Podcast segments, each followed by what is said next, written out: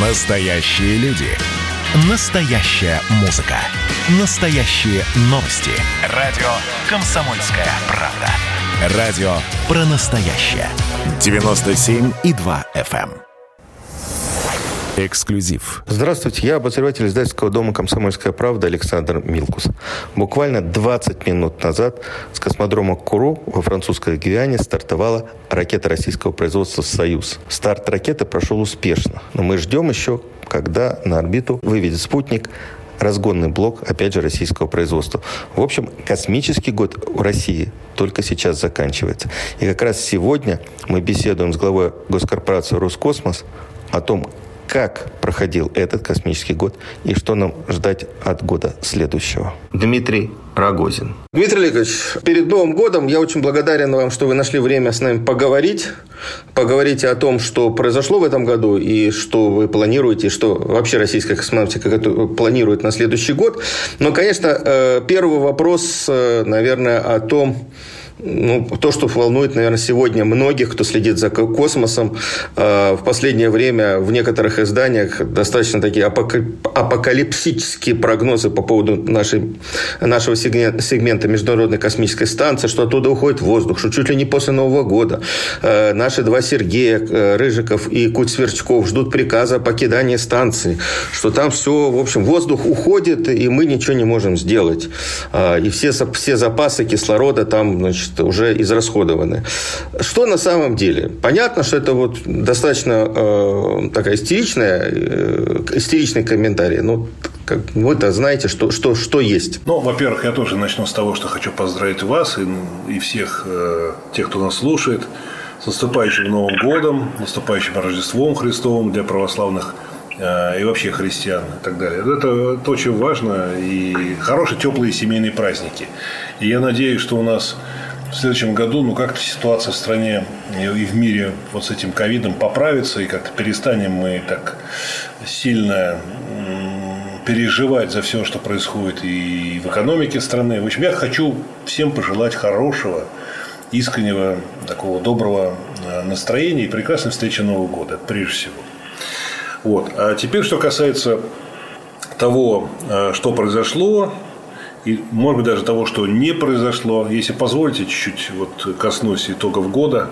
С этого начну, потому что ситуация на МКС, ну, это один из эпизодов всего того, что происходит. Но прежде всего, что не произошло? Значит, не произошло, э, к сожалению, вот из этой эпидемии не произошли некоторые для нас очень важные пуски. Я по этому поводу просто откровенно скажу, что э, переживаем по этому поводу. Ну, прежде всего, переживаем за экзомарс.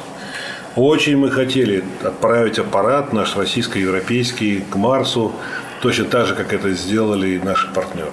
И китайцы, и американцы, и эмиратские аппараты и так далее. А, как вы знаете, есть так называемое понятие «пусковые окна», когда по баллистике, по баллистическим расчетам а, наиболее удобное а, время для старта миссии к Марсу, когда обе планеты находятся в оптимальном положении.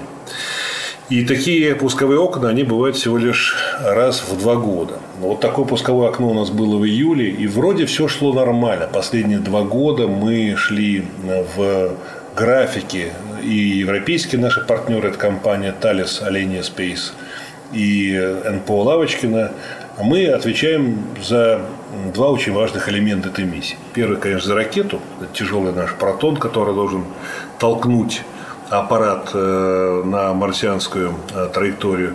А второй – это десантный модуль «Казачок», который должен обеспечить мягкую посадку э, всего этого хозяйства, научной аппаратуры, прежде всего европейского марсохода.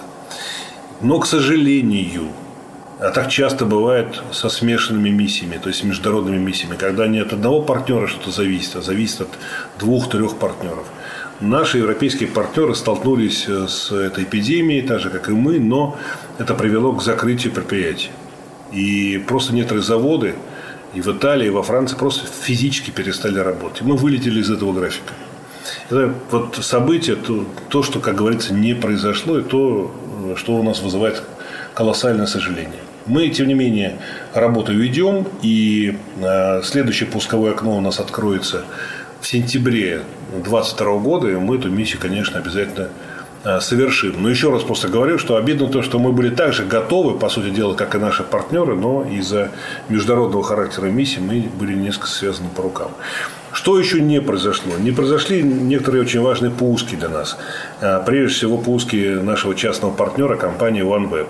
Мы планировали загрузить Восточный в этом году, но аппараты так нам не приехали. Сама компания оказалась в состоянии банкротства, и только лишь в середине лета стало понятно, что она будет продолжать жить, и что появились э, другие инвесторы, в частности, британское правительство, которое поправило положение в этой компании. И э, к концу года лишь только один аппарат прибыл на космодром, извините, не один аппарат, а горсть аппаратов, 36 аппаратов, да. И мы их успешно запустили. Вот совсем недавно, буквально, вот сейчас вот в середине декабря. Но, тем не менее, мы честно говоря, особенно не отчаиваемся, потому что то, что не получилось в этом году, оно просто физически переходит на 2021 год, и все эти пуски мы, конечно, обеспечим в 2021 году. Теперь, касаясь вашего вопроса по поводу МКС. Я, честно говоря, не поленился, попросил э, подсмотреть э, за комментариями к объявлению о сегодняшнем нашем с вами интервью на сайте. И посмотрел, там действительно есть некие такие панические значит, комментарии. Причем, если э, вспомнить вообще всю историю МКС, то э, последние несколько месяцев эта ситуация, она э, тянется, продолжается. Что хочу сказать? Ну, во-первых, сама по себе открытость МКС, открытость каналов, которые доступны для журналистов, они слушают переговоры между Центром управления полетами в Королеве, между Хьюстоном и международным экипажем. И, конечно, часто та информация, которая идет э, со станции, она препарируется как э, некая такая информация значит, слишком тревожная, чем то, что есть на самом деле. Я буквально на прошлой неделе позвал к себе глав... Э, нашего главного конструктора, который отвечает за наши корабли и станцию, значит, Романов Сергей Юрьевич. Он работает в ракетно-космической корпорации «Энергия» имени Сергея Павловича Королева. Это человек, которому бесконечно доверяют наши экипажи, и он является техническим руководителем полетов. Вот я возглавляю государственную комиссию по э, проведению летных испытаний пилотируемых систем и комплексов. А Сергей Юрьевич Романов – это вот, ну, как бы сказать, мое альтер а я его альтер -эго. И мы с ним вдвоем, в общем, принимаем окончательное решение э, по запуску кораблей. Вот он приехал, и приехал Соловьев Владимир э, Алексеевич, наш прославленный летчик-космонавт, инженер, конструктор. Он является первым заместителем э, генерального директора корпорации «Энергия». И он, собственно говоря, самый глубоко посвященный во все тайны и таинства станции «Человек», наш специалист. Вот они вдвоем мне, значит, на мои вопросы, которые, по сути дела, я как бы э, передал им от людей, которые беспокоятся за судьбу станции, за судьбу экипажа, они мне ответили, что волноваться нечего, ни за чего. Да, есть определенные проблемы.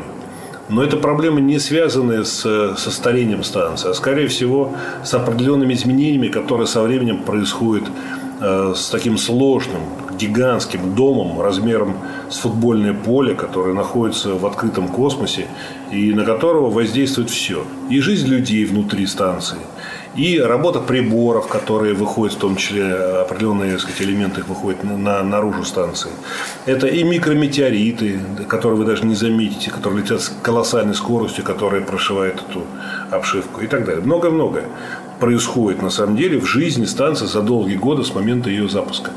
Но каких-то реальных угроз, по крайней мере, вот на сегодняшний момент, на сегодняшний э, день, когда мы с вами вот работаем в эфире, ничего такого не происходит. Ну, воздух-то уходит. Да он всегда уходит.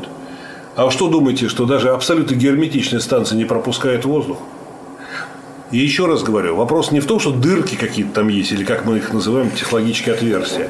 Вопрос в том, что станция напичкана приборами жизнеобеспечения, которые выходят и наружу, определенные их элементы выходят наружу. То есть, в принципе, это так называемые сквозные приборы.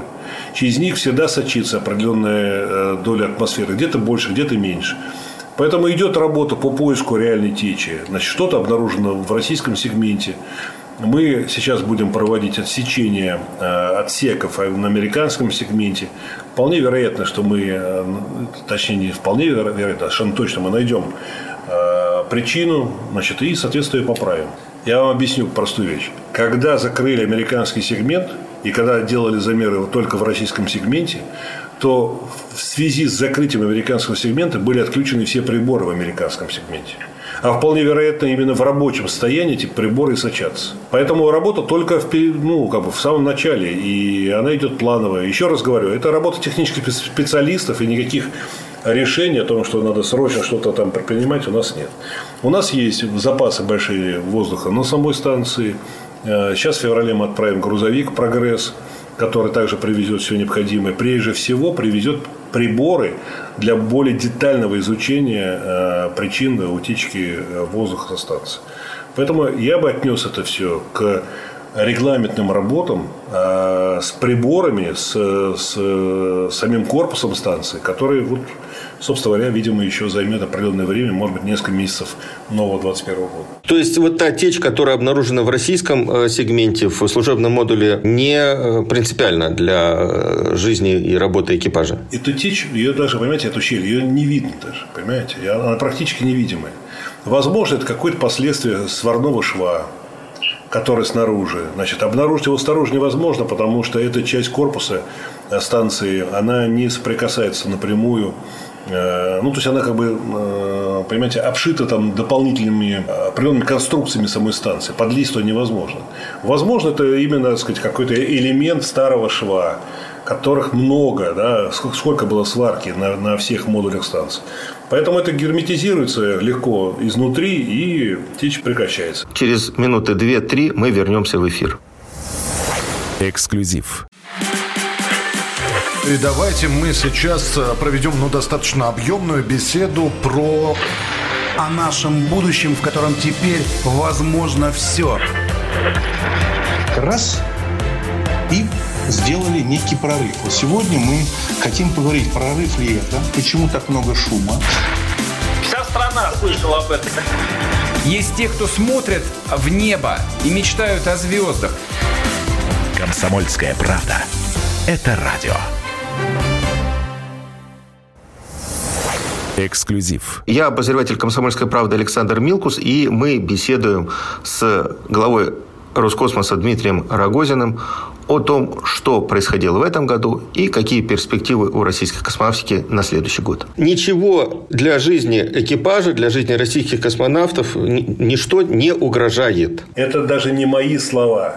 Это слова выдающихся технических специалистов э, корпорации, которые отвечают за пилотируемый космос. Это слова Владимира Алексеевича э, Соловьева и Сергеевича Романова. Они информировали меня, я, соответственно, передаю эту информацию вам. Тогда вопрос вот какой. Связано ли то, что э, обнаружена течь, ее сейчас э, вот, ищут и ждут в феврале дополнительную э, и ремкомплект, и дополнительную технику с тем, что э, пуск э, многофункционального лабораторного модуля «Наука» перенесен, э, по-моему, на несколько месяцев э, в следующем году. Ну, это никак вообще не связано. Вообще никак не связано. А, это, э, во-первых, ничего не перенесено. Пока мы еще рассматриваем именно майское окно, там тоже есть баллистические окна, они более короткие, то есть они примерно раз в два месяца возникают. Значит, мы до сих пор рассматриваем пока май. Если в мае не получается, по самым разным причинам, это никак не связано с состоянием станции. Это связано прежде всего с дополнительными проверками, которые мы должны э, провести на Байконуре с нашим модулем наука для того, чтобы убедиться в полной его готовности к тому, чтобы э, в общем-то, перенести этот полет и саму по себе стыковку. Значит, если вдруг э, будут какие-то замечания, малейшие даже замечания, мы рисковать не будем. Мы не имеем ни малейшего права сейчас рисковать. Мы тогда перенесем это на июль.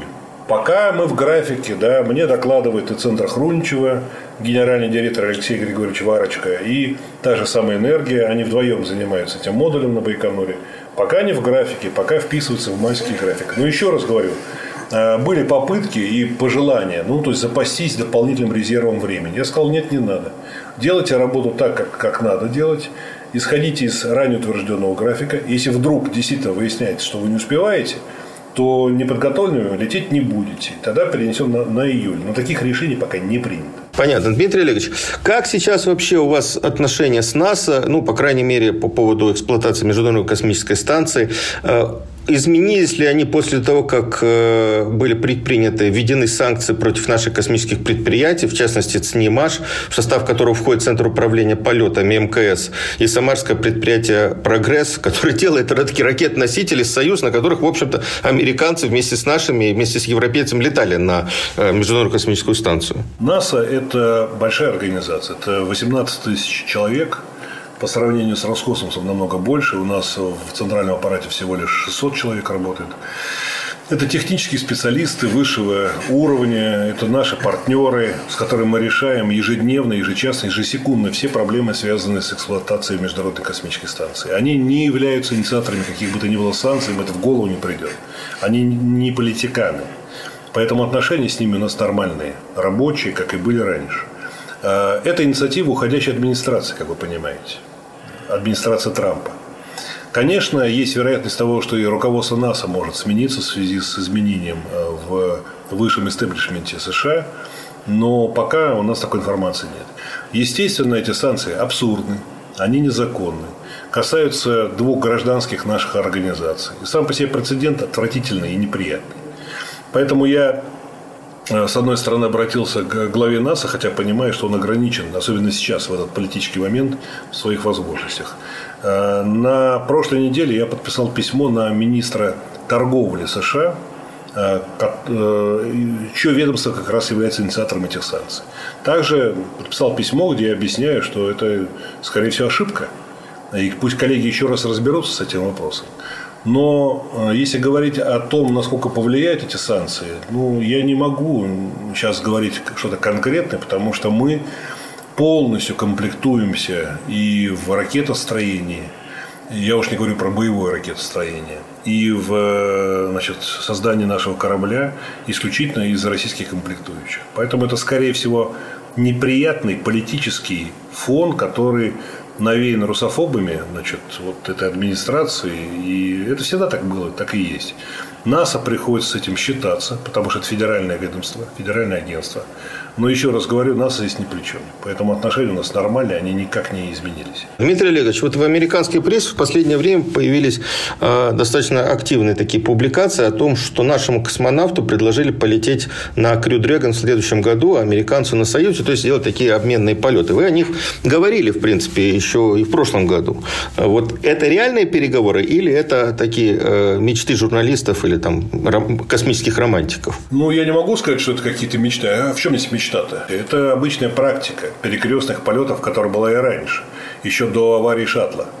Я напомню, что э, до 2011 года американцы летали на Международную космическую станцию на своих кораблях и на наших. Но произошли две катастрофы. Американцы потеряли большое количество людей.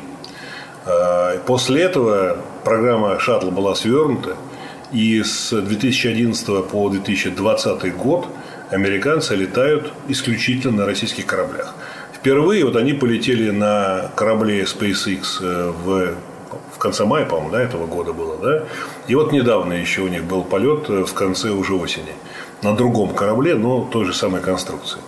Значит, в принципе, ничего плохого и ничего хорошего – это обычная практика перекрестных полетов я здесь не вижу. И они возможны, эти перекрестные полеты, то есть возобновить то, что было раньше. Переговоры есть какие-то об этом конкретные? Есть фамилии уже ребят, которые, наших ребят, которые могут отправиться в Америку и готовиться к полету на Крю Дрэгоне? Мы э, естественно, понимаем, кто из наших космонавтов мог бы полететь, но говорить об этом рано, как о переговорах, так и о самом полете.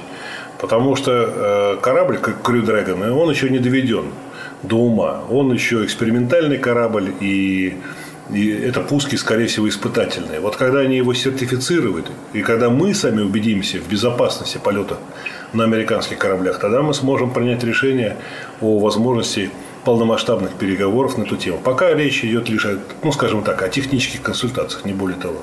У нас э, планируется не только космический корабль «Орел», но еще и космический корабль «Орленок». Вы что-то слышали? Знаете про это? А кто должен слышать об этом? Э, журналисты должны слышать раньше меня? Значит, смотрите, я работал в Королеве, в корпорации «Энергия». Мы с главным конструктором Игорем Хамицем осмотрели уже составные части нашего корабля «Орел». Э, уже готов корпус, значит, двигательный отсек, теплозащитный, значит, соответственно, корпус и так далее. То есть, фактически корабль собран уже. И он готов для передачи именно в ЦНИМАШ, в наш головной институт, для проведения необходимых наземных испытаний. После этого этот корабль будут нагружать уже динамическими испытаниями, то есть проверять его на, э, ну, в общем сказать, под нагрузкой, для того, чтобы убедиться в том, что он действительно уже через определенное время будет готов и к летным испытаниям. Поэтому мы работаем планово, и как мы и раньше заявляли официально, подтверждаю это и сейчас, мы идем по графику, и к концу декабря 2023 года корабль должен быть готов уже к пуску. Э, к запуску, значит, соответственно, с Ангарой, с космодрома Восточный. Здесь идет нормально. Но вопрос вот в чем. Этот корабль, он весит примерно 22 тонны. Это тяжелый большой корабль, не в пример Крю Дрэгону, не в пример кораблю Боинга. Наш корабль – это корабль не для низких околоземных орбит, а для дальнего космоса.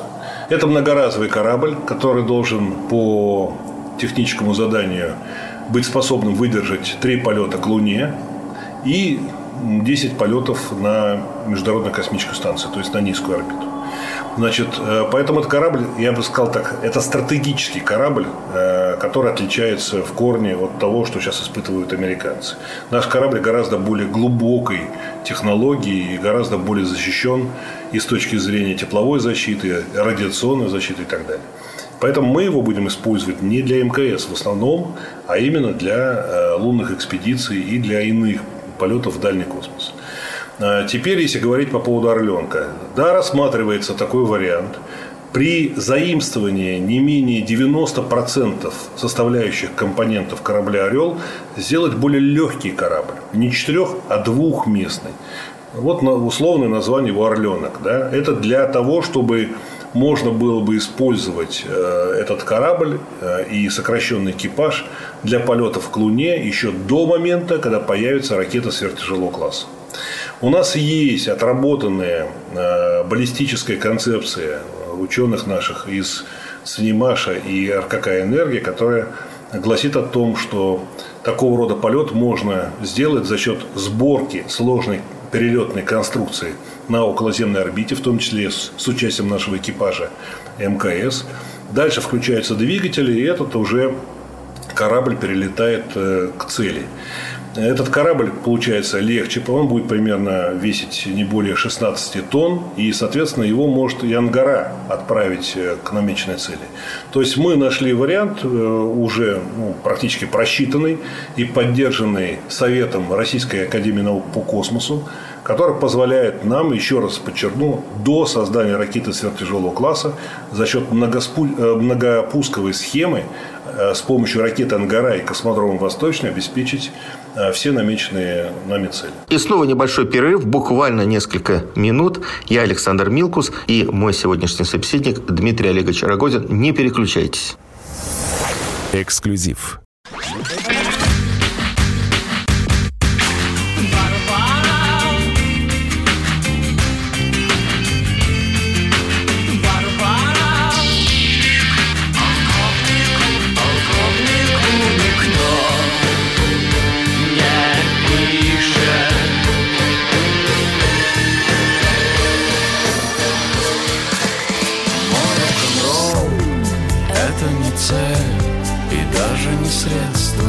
Радио. Поколение. Битва. Эксклюзив. Я Александр Милкус. Мы продолжаем наш разговор с главой Роскосмоса Дмитрием Рогозиным о том, что было в этом году интересного и важного в российской космонавтике и какие перспективы у нас на следующий год, ну и, может быть, на следующее десятилетие. В 2023 году на Ангаре А5П, то есть пилотируемый, полетит «Орленок». Ошибочка. Я об этом не говорил. Я сказал о том, что в 2023 году мы начинаем испытание тяжелого корабля «Орел». А корабль «Орленок» – это следующий этап. Это этап уже летной э, программы к Луне. Это ближе уже к 28 году. То есть такой корабль должен быть создан тогда, когда появится и Ангара с водородной третьей ступенью. То есть последовательность такая, еще раз хочу сказать. 23 год. Пуск э, корабля «Орел», тяжелого корабля, с помощью Ангары с Восточного, без стыковки с МКС. 24 год со стыковкой с МКС. 25 год с экипажем со стыковкой к МКС. Дальше этот корабль обслуживает э, МКС наравне с Союзом МС, ныне летающим нашим проверенным э, замечательным кораблем. А уже ближе к 28 году появляется более легкая версия «Орла», которая будет обеспечен, э, с помощью которой будет обеспечена уже лунная программа.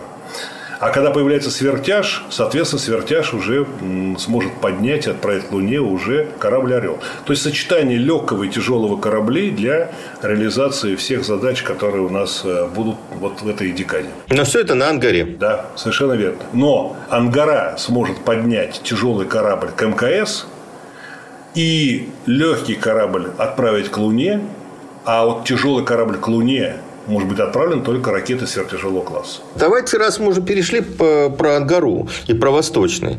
А, в принципе, вот вы говорили про то, что в этом году не получилось, да? Но ведь, э, если говорить так ну, по-серьезному, то, что зависело от нас, от э, российской космической отрасли, ведь все пуски практически произошли. И все успешные. Ни одной, слава богу, аварии не было. И то, что полетела Ангара, это же, как, ну, на мой взгляд, это очень важная положительная тенденция тенденция. Дальше что? Вот смотрите, у нас Ангара уже начал, начала летать. В следующем году, вот я вы говорили, что полетит и легкое, и тяжелое, да, в 2021 году. Значит, э, идут активные работы по Союзу Пятому. Э, вот, мне бы хотелось чтобы, вот, выйти на какие-то положительные моменты. То, что не получилось, понятно, но далеко не всегда это все зависит, вот мы говорили, а, только от России. Не получились, еще раз говорю, пуски а, по коммерческой программе. Не по нашей вине. В принципе, для нашей отрасли вот этот год вполне успешно, на мой взгляд по пускам, по выведению на орбиту ну, нужной нагрузки. Все задачи, связанные с государственной программой, с федеральной космической программой, мы реализовали.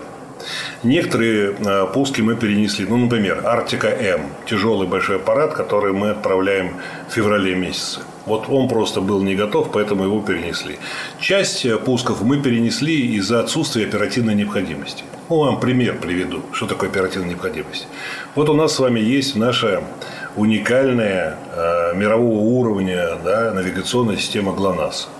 Э, значит, она стоит из 24 аппаратов, которые находятся непосредственно на боевом дежурстве. И еще 4 аппарата находятся тоже на орбите уже. Э, некоторые из них находятся, так называемые, ну, сказать, под контролем генерального конструктора на испытаниях. А некоторые находятся в орбитальном резерве. То есть, если вдруг выходит из строя какой-то из аппаратов ГЛОНАСС на орбите, ну, в силу того, что э, некоторые из них давно уже работают за пределами срока э, ранее назначенного. Это говорит о высокой надежности наших аппаратов. Значит, тогда сразу э, вводится в строй один из тех аппаратов, который находится в орбитальном резерве. Итого их 28. Запускать еще какие-то аппараты – которые у нас на Земле находятся в полной боевой готовности, мы не собираемся, потому что нет оперативной необходимости. Когда вдруг появится оперативная необходимость, мы их запускаем. То есть формально они у нас числились в плане запусков, но эти запуски не произошли, потому что нет в них необходимости. Эта необходимость возникнет, конечно, в 2021 году, там, в других годах. И тогда, соответственно, мы эти пуски обеспечиваем. То есть мы не то, что их начинаем их делать, они уже сделаны они уже, как мы говорим условно, в масле, да, значит, на земле, готовы к пуску хоть завтра. Но просто мы их не отправляем, потому что такой необходимости нет. Теперь, если говорить по поводу э, значит, вообще э, этого года, да, безусловно, все те остальные запуски, которые были необходимы, как в интересах безопасности страны, так и в интересах социально-экономического значит, развития, так и в интересах науки, мы их обеспечили, подготовили и отправили на расчетной орбиты. Это, это, это факт. Что касается Ангары, это прорыв, я считаю, в нашей космонавтике, потому что это первая ласточка э, успешная. Во-первых, Ангара доказала, что она способна по грузоподъемности отвечать полностью всем тем требованиям, которые оба заказчика предъявляют к этой ракете. Этим заказчиком является и Министерство обороны для выведения своих тяжелых аппаратов, и это и Роскосмос, как второй заказчик, который сам делает эту ангару и который тоже ее использует для выведения своих аппаратов. А, значит, на следующий год мы планируем минимум два пуска. Минимум. Это еще раз тяжелый ангара, но с другим разгонным блоком, блоком Персей. Сейчас летел с блоком Бриз М. И э, одна легкая ангара. Возможно, мы договоримся с Министерством обороны о запуске еще одной легкой ангары. То есть, возможно, будет и три э, запуска. Но, еще раз говорю, это вопрос наших договор... оперативных договоренностей с другим госзаказчиком. Дальше по нарастающей. Ангара будет летать все больше и больше, пока она летает с Плесецка, северного нашего космодрома. А с момента ввода в эксплуатацию космодрома, второй очереди космодрома Восточный, первый работает, это союзы летают, когда будет достроен стартовый стол, второй стартовый стол на Восточном, соответственно, с 2023 года начнется пусковая программа «Ангары» из космодрома Восточный. Это наша базовая ракета в тяжелом и в легком классе. Она модульная, она собирается как лего из универсальных ракет. И на много лет. Безусловно. Конечно, Ангара должна научиться летать, должна стать на крыло. Любая новая ракета, как любая новая техника, она доводится до ума вот через эти э, летные испытания. Так же, как в свое время протон тоже. Вот мы его называем э, там, ну, между собой у нас там термин вылизанная ракета. То есть она э, нас идеально с точки зрения своих ценовых характеристик, своих э, характеристик эксплуатационных.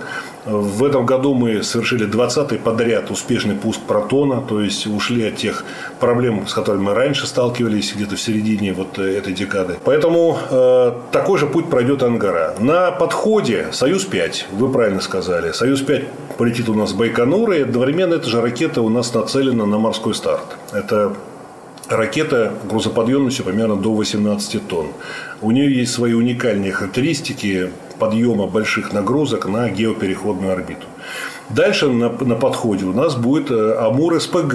Это вообще принципиально новая ракета. Мы смотрим на нее как на ракету, которая придет на смену легендарной нашей ракете типа Союза-2 Э, эта ракета будет э, обеспечиваться пуском безлюдным, то есть никаких боевых расчетов на самой ракете для ее подготовки не будет. Она в автоматическом режиме будет заряжаться и, соответственно, готовиться к пуску. Она будет работать на новых, принципиально новых двигателях, по которым работает наше ракетное двигателестроение. Это РД-169 двигатель. Он будет и на первой, и на второй ступени. Э, это двигатель на метание. И вот использование новой топливной пары, то есть э, жирного природного газа и кислорода позволяет нам э, эту ракету сделать как автомат Калашникова. Примерно в два с половиной раза меньше составных деталей в этой ракете будет. Значит, в такое же количество повышается ее надежность и качество пуска. И эта ракета будет летать в среднем классе, то есть до 9 тонн. Естественно, мы закладываем туда и многоразовость. Потому что многоразовость – это же не просто инженерное чудо, как красиво, динамическим образом посадить э, первую ступень на платформу. Многоразовость – это прежде всего борьба за экономику, за хорошую цену ракеты, за то, чтобы ее себестоимость была намного ниже, а значит, она была конкурентна на мировом рынке.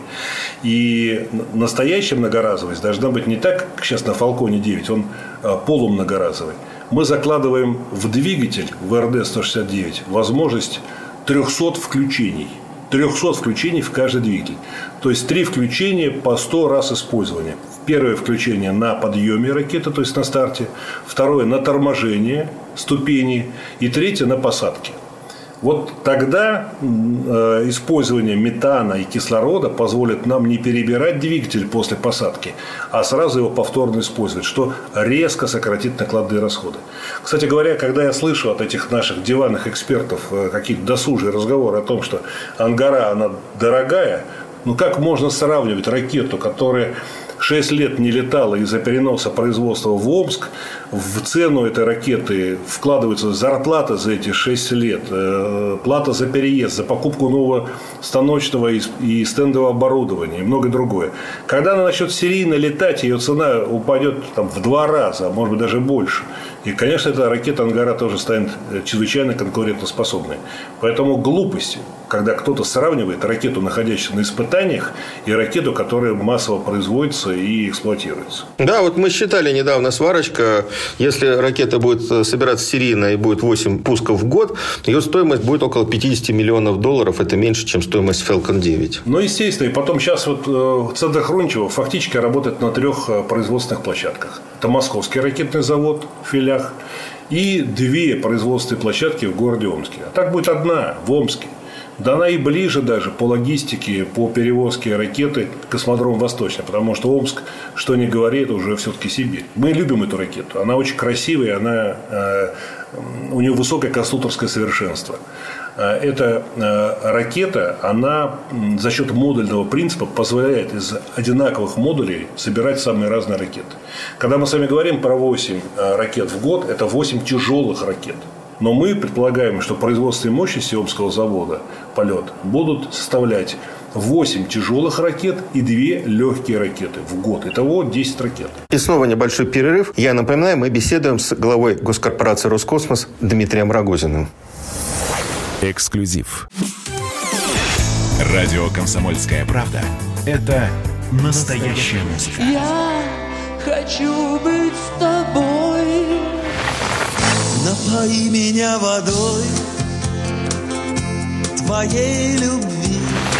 На тебе, как на войне, а на войне, как на тебе. Настоящие эмоции. Это то, о чем я, в принципе, мечтал всю свою сознательную жизнь. И настоящие люди. Мы ведь не просто вот придумали и пошли на полюс. Мы к этой цели своей, ну, лет 10 готовились, шли. Радио «Комсомольская правда». Живи настоящим. Эксклюзив. Мы снова вернулись в студию. Я напоминаю, мой сегодняшний собеседник, глава госкорпорации «Роскосмос» Дмитрий Рогозин, я Александр Милкус. Дмитрий Олегович, вы упомянули морской старт. В каком состоянии сейчас он там, э, я так понимаю, что подключился Росатом к эксплуатации вот этого передового сооружения? Морской старт, конечно, опередил свое время.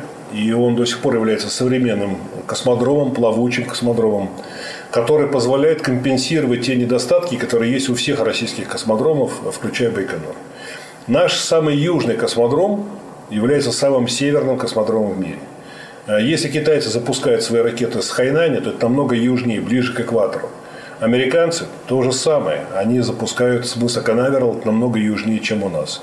Поэтому у них априори есть преимущество по грузоподъемности – если, скажем, Falcon 9 поставить э, для запусков с Плесецка, то он из тяжелой ракеты превращается по грузоподъемности в ракету среднего класса. Вот и вся разгадка.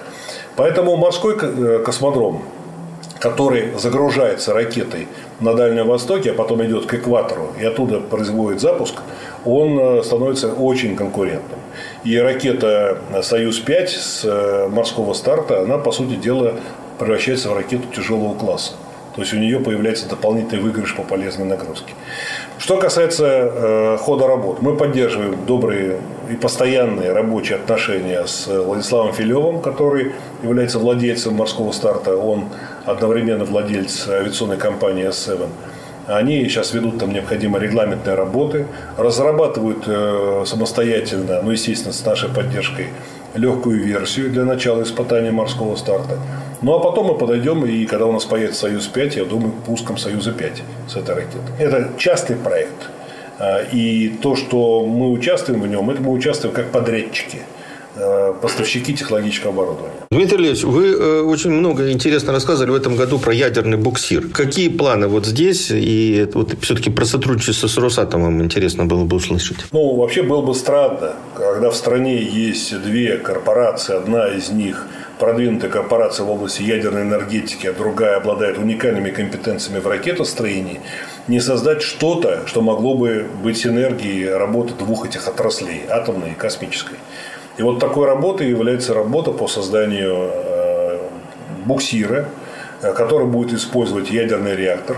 Естественно, высоты э, функционирования значит, такого буксира не менее 800 километров. Это безопасная высота, чтобы не было каких-то там непредвиденных, нештатных ситуаций. И э, использование плазменных двигателей, которые будут питаться от ядерного буксира, позволяет бесконечно набирать необходимую характеристическую скорость. И это позволит использовать буксир для полетов и к Луне, к Марсу, к дальним планетам Солнечной системы. Это совершенно альтернативный вид доставки любой полезной нагрузки. Мы работу эту ведем. В этом году мы открыли опытно-конструкторскую работу «Нуклон», она называется. Сам аппарат будет называться «Зевс», значит, который мы планируем получить через несколько лет. И будем готовы его использовать в наших научных и иных программах. Ситуация с э, вашим сотрудником, наверное, бывшим, не бывшим, э, нашим коллегой, журналистом Иваном Сафроновым, э, как-то Роскосмос ее отслеживает? Ну, конечно, мы следим за тем, что происходит с Иваном Сафроновым. Он работал у нас недолго, всего полтора месяца. Но, тем не менее, все неприятности, которые у него появились, появились в бытность его работы советником. А, и, конечно, мы следим за тем, как идет следствие, как работают адвокаты, следим за вопросами, которые президенту адресованы. Безусловно, мы надеемся на то, что э, в общем-то, следствие сделает необходимые выводы. Мы все-таки надеемся на то, что Иван будет на свободе. Что с строительством Национального космического центра? Это такая грандиозная, чуть ли не, я чуть ли не сказал, комсомольская стройка-то, в общем. У нас две такие большие стройки. Это восточные, как я уже говорил, да, и вот я сейчас э, отвечаю на ваш вопрос, передо мной экраны камеры, которые стоят на каждой стройке, и две камеры показывают строительство Национального космического центра, строительство которого ведется даже и по выходным, и в каникулы, и в ночную смену и так далее. Это очень важный для нас проект – он осуществляется не на деньги Роскосмоса, это финансирует правительство Москвы за счет своего бюджета. Строится он на бывшем пустыре, который примыкает к центру Хрунчева, это не земля нашего завода, но прям буквально за забором. 20 тысяч самых современных рабочих мест для наших инженеров-конструкторов – это то, о чем мы только можем мечтать.